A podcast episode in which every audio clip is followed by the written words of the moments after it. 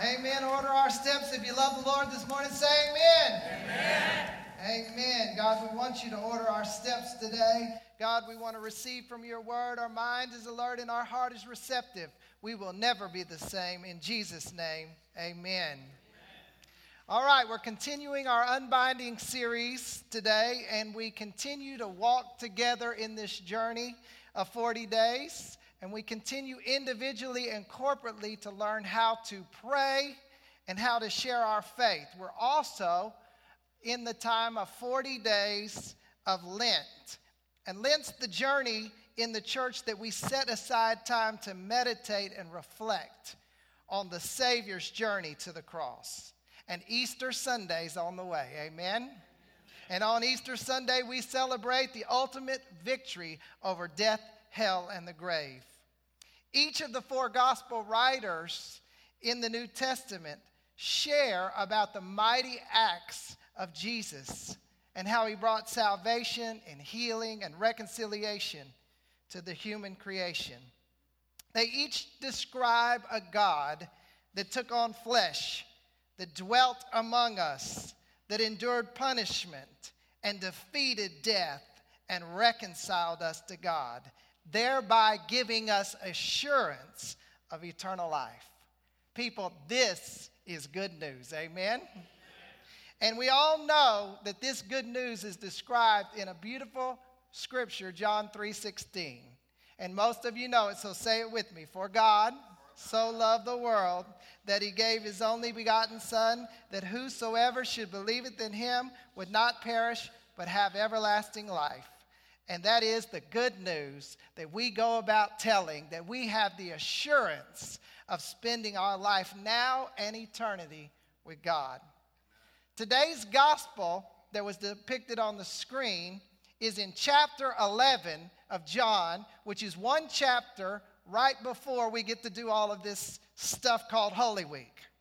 One chapter before, we see Jesus riding on a donkey through town washing his disciples' feet, and sharing the Last Supper, John's depiction shares that Jesus raises Lazarus from the dead. In this story, Jesus demonstrates his power over death. In this chapter, we see an example of extraordinary healing hospitality. The title of my message today is healing hospitality. And it's the healing hospitality that Mary and Martha were able to bring to Jesus. You see, their lives have been radically transformed by the ministry of Jesus. We know this because in verse 2 of chapter 11, it says that Mary was the one that had poured the costly perfume commonly saved up for the burial on Jesus' feet, and she had wiped his feet with her hair. What a beautiful demonstration of healing hospitality and extravagant worship. This Mary who poured her tears and her oil at the feet of Jesus, now desperate in the gospel, sends for Jesus to heal her dying brother. However, Jesus doesn't come until Lazarus has been dead in the grave for four days. And when Jesus arrives, he sees Mary and Martha and he sees their disappointment and he sees them weeping. And we see that he too, feeling their pain for their brother, weeps. Jesus goes to the tomb, and there at the tomb, he sees a, bar- he sees a barrier stone placed in front of the tomb. The body had been dead for four days. But seeing that the, the tomb had a barrier stone in front of it, he tells them to take the stone away. And, uh, you know, something popped out at me as I meditated and read this scripture this week. Because Martha says to him, and we saw it in the depiction today, and it's in the scripture. She says, Lord, he's been dead for four days. If you move the stone out of the way, there's going to be a terrible smell. But Jesus insists remove the barrier. Then Jesus prays and he calls Lazarus by name. And he says, Come forth from death to life. Jesus immediately then says, Unbind him, take the grave clothes off of him, because he's alive and he's, a, he's free. This story today touches my heart because it illustrates how we become Mary and Martha's to people who are in barriers to the gospel of Jesus Christ. And that's what we're talking about this week. Persons who are isolated and walled off and living in spiritual death have barriers that can be removed so that they can hear their name called. Jesus can call them by name and restore their life. They can be unbound from fear and rejection and isolation and destructive patterns. The grave clothes can be removed and they can experience healing, hope, purpose, and power as the life of Jesus Christ comes into their heart. The question I have for us today, church, is are we willing to remove the barriers that are keeping people from finding life?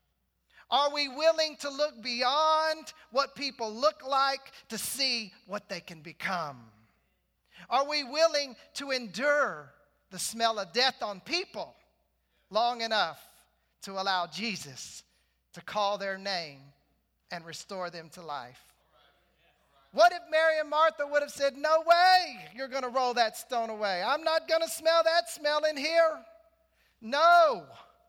What if they would have said, He's dead? It's done. That's it. There's no hope for him. You should have been here four days ago, Jesus. Instead, they just did as he said, and they risked the smell of death that there might be life. Hallelujah. Are we inviting the smell of death into our churches because we believe that people can get into the presence of Jesus and have their grave clothes removed and experience new life? I'm so thankful in my personal life that when I was in the grave, when I was locked off behind barriers, that there was a Martha that was in my life. And my Martha was my little grandmother, Jane Wood, in Rosenberg, Texas. She loved me, she cared for me, she nursed me, she cried with me, and she was willing to risk a relationship with someone and something in her grandson that she couldn't understand. As I returned from Oral Roberts University in June of 2001, I had left school, returning to Rosenberg to live in the cave, knowing that God had created me a homosexual and that somehow and some way God had a purpose for all of this. But at that moment, I just felt like dying. Have you ever been there? All I ever wanted to do was serve the Lord and to be a minister. And now that it had come, now that I had come out of the closet, I had no idea where or how that was going to happen.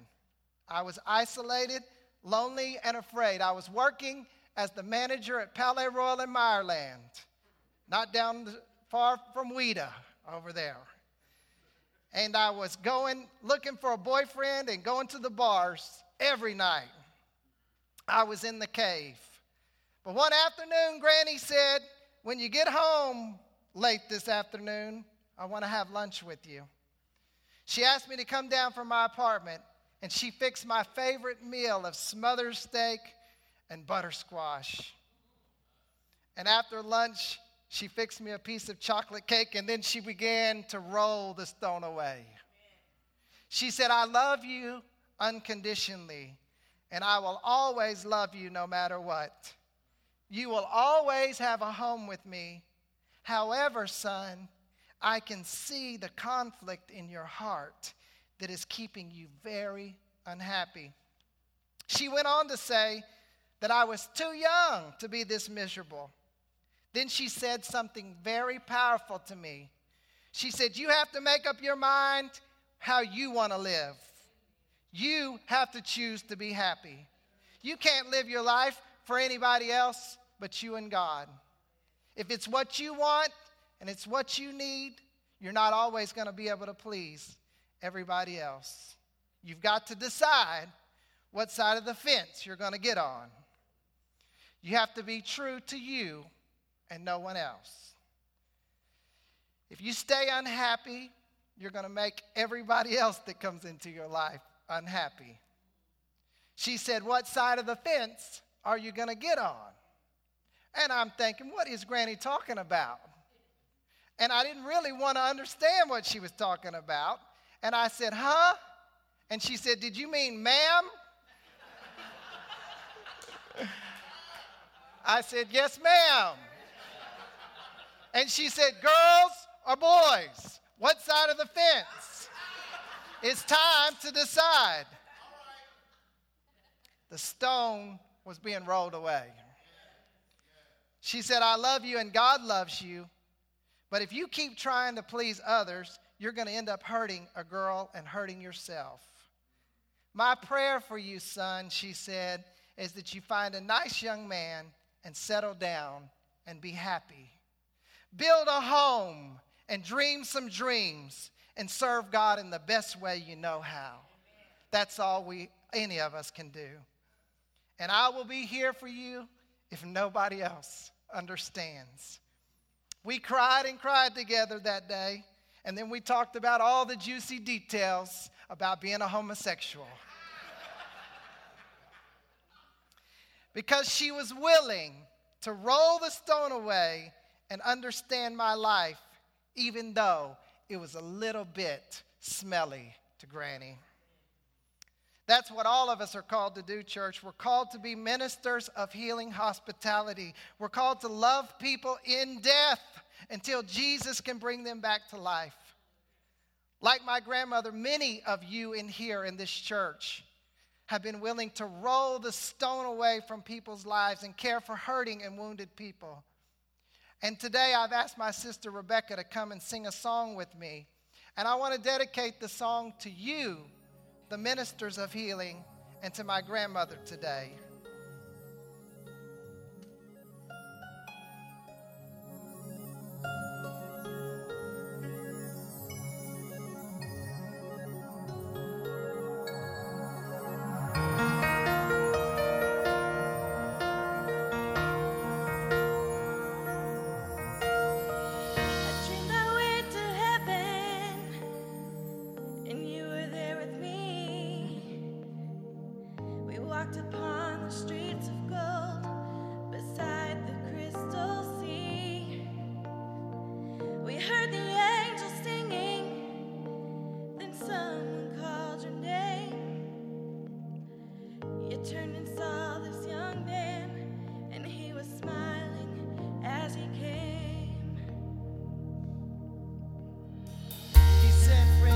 Not know me now.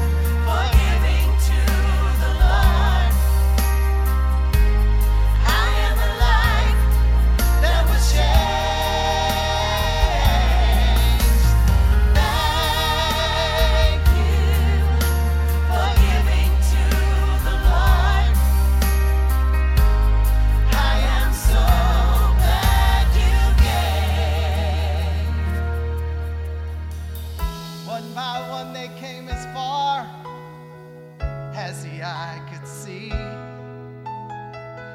Each life somehow touched by your generosity. Little things that you had done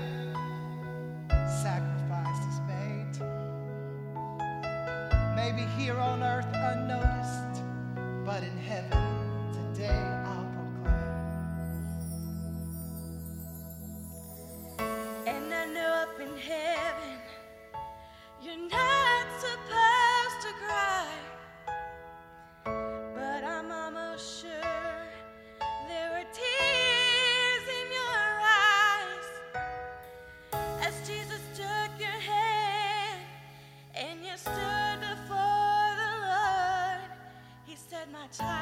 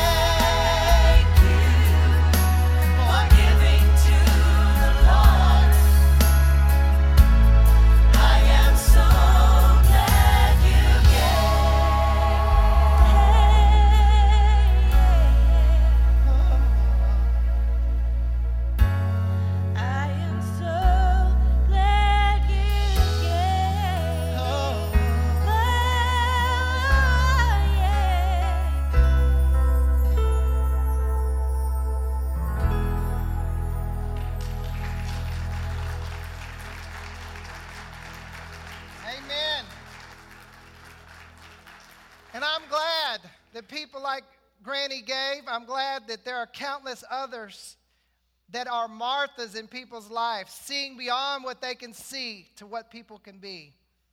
And this truly is what we're called to be as a people of God people that love unconditionally and bring people into the presence of God. Sometimes, though, church, it's hard. It's hard to be a whosoever church. You see, think about it. Martha didn't understand Lazarus' death, and she didn't understand how he was going to be brought back to life. My grandmother didn't understand how to relate to my sexuality. But thank God they rolled back the stone and made a way for Jesus to come near and heal. You see, I've been in the ministry since I was 17, and I've seen how hard it is for church folks to understand and relate to people of various backgrounds, expressions, and affinities. You see, it can be hard for us to keep on loving and keep the love and acceptance flowing towards people when we don't know or understand. One of the saddest moments I've ever experienced in my ministry happened right here in my first year as director of connections. Oh, the Pride Committee made the most beautiful floats you've ever seen, and that year they even made a replica of the stained glass window. And Mark was so proud, he gathered all of us and he said, We want everybody, whosoever, to come and march and to walk with us in that float. Well, we were there that night and it was big and it was exciting and we were proud and we had our t shirts and we were cheering. And all of a sudden, it was a, young person came up to me and they said, I am so excited. This is my first time to ever walk in the parade. I said, Well, hallelujah. And they said, and I'm also really proud because I get to walk my first time with the church. And boy, my heart just bolstered up. And I was so excited for that young person. And as we began to march down the parade route, and everybody was cheering and we were singing and rocking the float, all of a sudden I looked around and I, I, I, noticed that the young person wasn't there. Where did they go? Are they lost? Did they get lost in the resurrection crazies? Where are they? And I began to ask, where, is, where are they? And someone finally said to me, uh, They're not walking with us. They took off down that way. And I said, What do you mean they're not walking with us? And they took off down that way. And then somebody said to me, Well, they were dressed inappropriately. And so someone let them know that they were dressed inappropriately to represent the church. I said, Oh my gosh. I was devastated. You see, we had church, we had invited, we had said that we loved unconditionally. And I'm sitting there thinking as I'm walking, what must this young person be feeling? So I asked all night long. I thought about that scripture, you know, where Jesus leaves the 99 and goes and finds the one. And so I, la- I, I asked all night long. And finally, I found someone that had their cell phone number. And I called him and I said, What happened to you? Why weren't you walking with us? You were so proud. And when I finally got the young person to talk to me, what they said was unbearable to me. They said, I was told I was unacceptable. So I went back to the bar and I found my friends who would accept me. My friends asked me why I wasn't with the church, and I told them, unless you fit in their dress code, you're unacceptable. No matter what I said, no matter what ministry I did, you see, that's what the young person heard by what we did. And I tried to say, no, that wasn't just, that was just one person, it wasn't everybody, you see, but that, that's the message that they got. And finally, they just said, you know, if someone would have been honest with me and told me that you have to have a dress code at your church, I would have conformed. Oh, I'm preaching good this morning, but I'm preaching a little bit hard because we have to crack this thing open if we're going to really reach out and we're going to be ministers of healing hospitality. You see, the reason I share the story of my grandmother and her ability to unpack and roll the stone away and to understand something she couldn't understand. And the, why, the reason I tell you about the young person that got the wrong message that day is we've got to become people that remove barriers. People, we've got to be able to do whatever it takes to move the stone away so that people can hear the good news about Jesus. And that means sometimes it's going to smell. Sometimes we're going to have to ask God to help us love people that feel unlovable to us. Sometimes we're going to have to care for those that rub us the wrong way. If we love unconditionally, God has given us a promise if we bring Christ to the tomb of people's life, God will allow us. You notice in the story, it's not Jesus that goes and rolls the stone, it's us. He'll allow us to move those stones out of the way, and He will come in and He will heal hurts and brokenness, and He will touch hearts, and He will unbind their hearts and take their grave clothes off and set them free. Let's go to God in prayer today. God, we thank you that you loved us when we were in the cave. Hallelujah. God, we thank you that you sent Mary and Martha's to us, that we're able to see what we were even before we could see it.